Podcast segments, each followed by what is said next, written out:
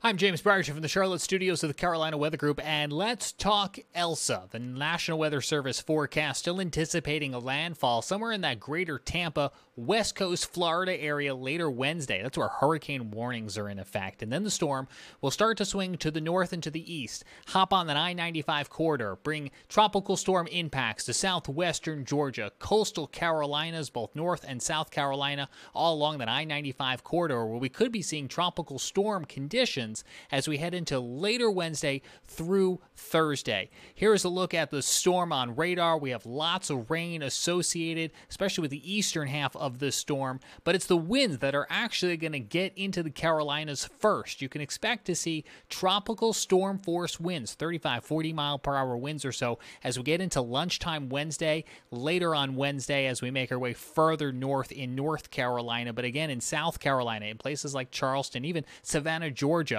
by Wednesday, 2 o'clock. That's when you're going to start to notice the increase in winds. Now, the best places in the Carolinas that we're going to see those tropical storm force winds is going to be the further south you are. So, again, in that Savannah area, we'll get some of those gustier winds even in the Charleston area. Now, we can't rule them out completely in North Carolina, but our chances of seeing some of those tropical storm force winds weaken a little bit, decrease a little bit as we go on to later Wednesday into Thursday as the system is expected to be weakening as it's spending more and more time over the coast. As you make your way further inland, places like Greenville, South Carolina, or Charlotte, North Carolina, really talking maybe a 10% chance, 15% chance of seeing those tropical storm force winds. So, again, lesser winds as you make your way further inland.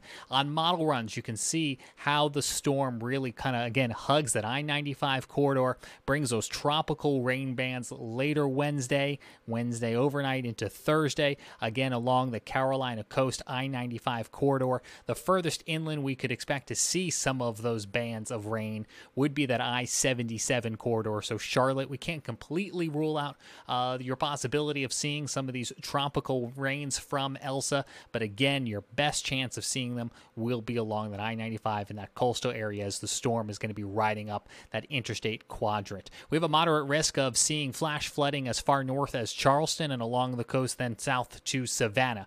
That's about a 20% chance of seeing that flash flood risk associated with Elsa here over the next day or so. Can't rule it out as far inland as Augusta or Columbia, uh, even Raleigh Durham, about a 10% chance all the way along uh, the Carolina coast further north as well through Wilmington, Hatteras up to the Virginia line. As you make your way further inland again towards that Charlotte area, about a 5% chance of seeing that flash flood risk, and then it really starts to drop off uh, where those impacts of Elsa really won't be felt all that much in upstate South Carolina or the western foothills and mountains of North Carolina. All in all, uh, rainfall totals from Elsa, according to model runs, again, along that coast, maybe one or two inches. Lesser amounts as you make your way further inland. In the Charlotte area where I sit, could be even be the difference between Mecklenburg County and Charlotte and Union County, uh, where you might be getting more of those tropical rains. So inland, maybe up to an inch, maybe up to two inches. But again, some of this could come down with some pretty significant rain rates if you find yourself in one of those tropical bands. So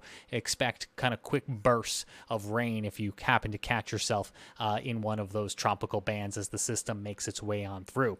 Now, for the Storm Prediction Center, the severe weather outlook for Wednesday, we have a marginal risk out primarily for the South Carolina coast. Marginal risk, again, is that tier one out of five. That's because we can't rule out the chance of seeing a brief tropical tornado spin up. They're kind of hard to see on radar. They tend to be really quick, but we can't rule it out. The same goes for southeastern uh, Georgia, that coastal Georgia area, and uh, Florida as well too. So we uh, will keep a close eye on those. We'll talk more about how to get informed about warnings and such in a minute. And again, storm surge uh, along Florida, we're talking maybe three, four, five inches, especially in that Tampa Bay area. But for our coastlines in Georgia and in South Carolina, one to two feet storm surge. Uh, so no uh, complete ruling out of the storm surge, but not. Um, significant storm surge either talking with Jared Smith our panelist and the uh, man behind the Charleston weather Twitter account. He's anticipating be a lot of this uh, will be fairly minor because of the timing with the tides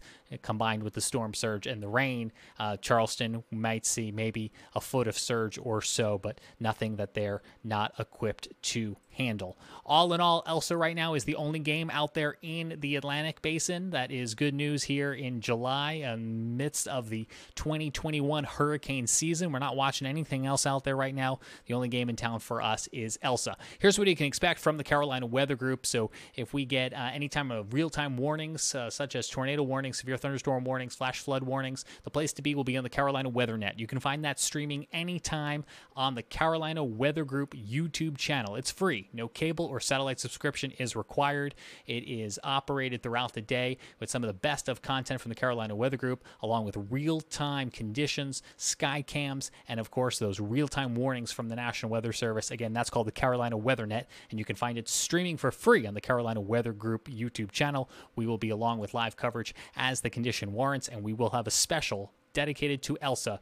Our regular Wednesday, 9 p.m. Eastern slot will be live talking about Elsa and the anticipation uh, that we will be continuing to see as that storm will really be rolling into the Carolinas at that point with some of those impacts expected late Wednesday through the overnight hours into Thursday. We're talking winds and rain and can't rule out a chance of seeing an isolated tornado. In the event that uh, we see any sort of widespread power outages that might hinder your ability to get information, then you can find updates on the Carolina Weather Group audio podcast feed. So we will start sending storm updates to that feed in situations where there may be limited access to internet or limited access to power, where being able to just listen to something on your phone uh, would be helpful. So again, that is the audio podcast feed from the Carolina Weather Group. You can find that on Spotify, Apple Podcast, or whatever it is you may subscribe to podcast. I'll see you back at 9 o'clock tonight for more on Tropical Storm Elsa. For now, from Charlotte, I'm James Bryant.